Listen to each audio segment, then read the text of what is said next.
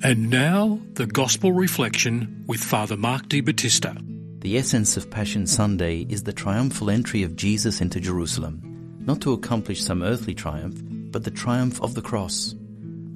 Throughout the public ministry of Jesus, his disciples frequently misunderstand his kingdom as a political one. But Jesus' constant responses or avoidance of this thinking fails to convince them of an alternative meaning. It must be noted that the triumphal entry into Jerusalem is planned by Jesus himself. However, this kingship is not of this world.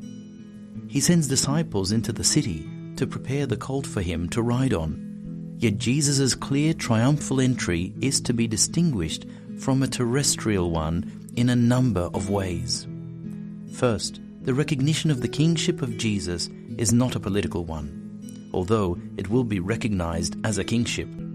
Second, the customary way for earthly kings to enter their own city was on horseback, typically with the conquered monarch in chains being paraded behind in humiliation of the conquered nation. Jesus does no such thing. He rides on a colt, the foal of a donkey.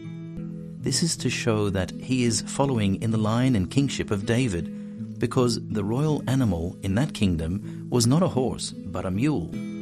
Third, Jesus is recognized as king only by his disciples, not by all the people of Jerusalem. The critics call him to silence his disciples, but Jesus tells them that if they keep silent, the stones will cry out. Hence, only the subjects of the kingdom, his disciples, recognize his kingship, albeit with a misguided understanding. While Jesus' entry into Jerusalem is triumphal and deliberate, it is also highly symbolic, anticipating a victory which is yet to be accomplished upon a cross, and not in some worldly sense. As the liturgy unfolds into the sacred passion, the faithful behold the various responses of the disciples once their own shattered misunderstandings of the kingdom are exposed. Judas loses his way through selfish ambition then remorse, then despair and suicide. Peter is betrayed by his own self assurance and denies his master three times. The other disciples run away. Not a good track record. Meanwhile, a few stand by him while dying upon the cross, and Joseph of Arimathea boldly asks Pilate for the dead body of Jesus. Moreover, while Pilate is on his judgment seat, the people as a whole are offered a choice between Jesus and Barabbas. Superficially, it is an option between one man and another. But theologically speaking, the people are being given a choice as to how they wish Israel to be as God's firstborn son.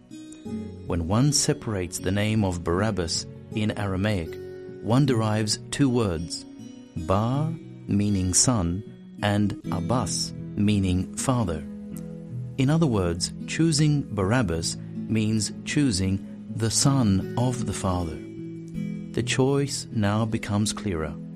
Which son of God will the people choose to be?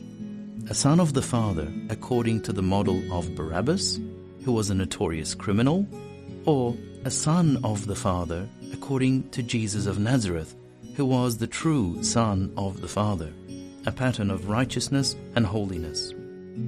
Unfortunately, they choose Barabbas, thus sending Jesus to his death and confirming their own need for the sacrifice that takes away the sins of the world.